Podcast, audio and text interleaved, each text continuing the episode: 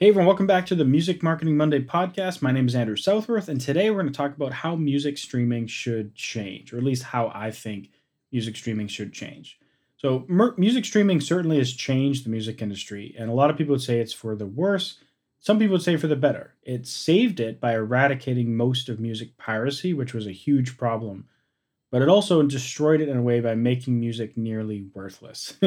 so, the first thing I want to talk about is eliminating fraud in the music streaming industry because I think this will make one of the biggest impacts for for streaming uh, royalties as a whole because a certain percentage of streams are fake and basically fake streams take money away from the pool of cash that actually goes to artists getting real streams from listeners. So the first thing I think that needs to change is they need to improve this fraud detection.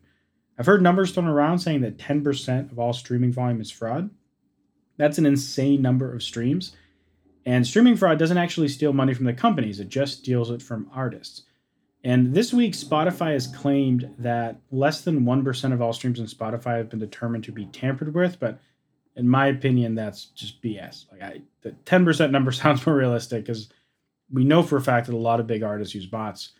And there's all sorts of other crap going around with playlisters just running perpetual fake streams and all their playlists and all of that. Now, on top of streaming fraud, completely separately from bots and stuff, there's also a lot of noise music. This is literal white noise music or rain sounds and nature sounds. And this generates a lot of streams on Spotify, and it's really just designed to cash out as much money from the streaming world as possible. And removing it will help make artists more. So let's say between streaming bots and then this kind of cash out music like white noise and rain sounds, let's say that's 20% of the streaming world. If we get rid of that, artists actually get 20% more royalty payments every month or 20% more per stream, which is a pretty significant raise, right? So the next thing that I think should change, they should switch to more of a YouTube premium model. Meaning, I think that music streaming services should ditch the payment per stream model and switch to a payment per listen time model. Additionally, your money should also only pay the artist that you actually listen to. And this is how YouTube Premium works for paying subscribers. They look at the watch time that you spend watching specific channels and divide up your monthly payment to each of them. So if you watch one person all month, they're going to give that person essentially all of the money from your account. So like the way that the ads work is 55% of the ad payments go to you, 45% go to YouTube. I don't know off the top of my head what the cut is for YouTube Premium, but let's say it's the same. If you only watch one artist, then basically all of that money that's allocated for the subscribers goes to that one person that you actually watched, but it's divvied up on a watch time basis, not in like this arbitrary listen for 30 seconds, you get a payment. Doesn't matter if the song's 31 seconds long or 31 minutes long. It's based on the watch time. And this will have a few benefits. One, it'll stop incentivizing shorter songs because right now everyone's kind of just trying to make their songs as short as they can justify making them. It makes it harder for bots to be profitable because it costs money for server time to run these bots. And so if you're charging if you're paying out on a listen time basis, then it's not like bots can just listen for 31 seconds and go to the next song. 31 seconds won't pay the same as a longer stream. And then third, it feels fair. so like a song that holds someone's attention for longer should make more money, right?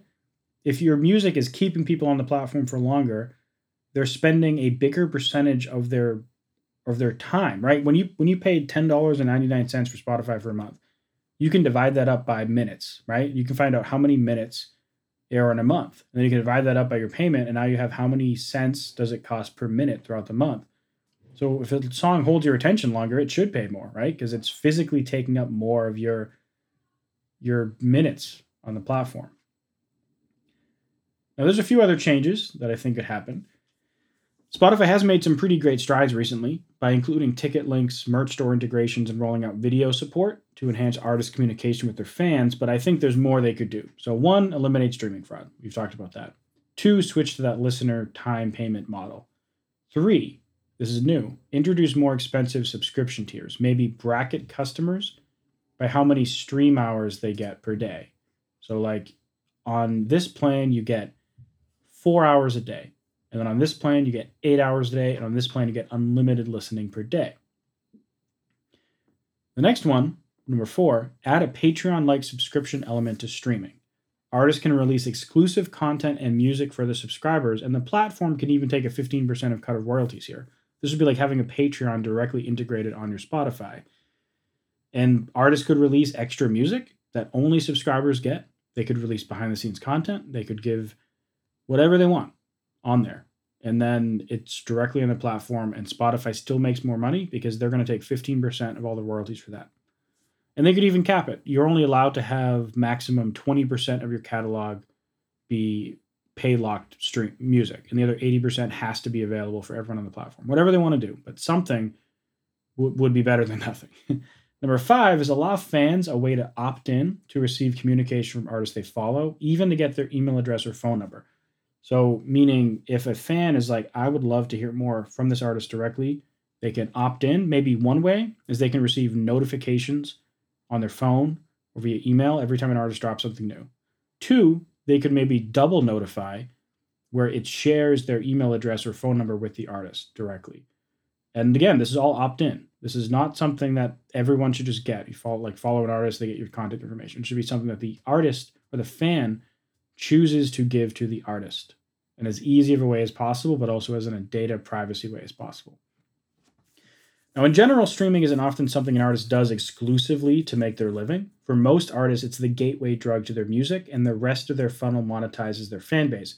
However, that doesn't mean that it should be that way. So, all the things I've talked about in this are ways to make streaming a more viable path for artists because so many artists are relying on 15 different monetization methods. And the thing that they actually got into making music in the first place for, which is making music, is ironically the thing that it generates the least amount of money because most people consume it in this streaming format. So, yeah, but let me know what you think in whatever way you want. Feel free to go to the newsletter and uh, uh, musicmarketingmonday.com. You can leave comments on this post. But now I want to get into the, the news. So, this week, Spotify. Swedish gangs were found using Spotify to launder money. So they would use bots and stream artists to basically pump money into stuff owned by Swedish gangs, which is crazy. Warner Music signed a virtual artist, so they're not like a real person, they're like a virtual AI artist. Goldman Sachs believes that Spotify will be the dominant music streaming service in 2030, maintaining their dominance for the, at least the next seven years. Spotify has tested restricting lyric access to premium subscribers. So basically, people on a free plan have more of an incentive to switch to being a premium plan. Then Apple has acquired the classic musical label, the classical music label BIS Records. And the quote of the week by Steve Jobs Your time is limited, so don't waste it living someone else's life. Anyways, hope you found this episode awesome. It's how music streaming should change. Go to musicmarketingmonday.com to read the newsletter to get even more information and find out what other new content I've dropped throughout the week. As usual, I'd appreciate any reviews you would leave on Spotify, Apple Podcasts, or wherever you're listening to this. Thank you very much for yeah, thank you very much for listening, and I'll see you next week. Bye.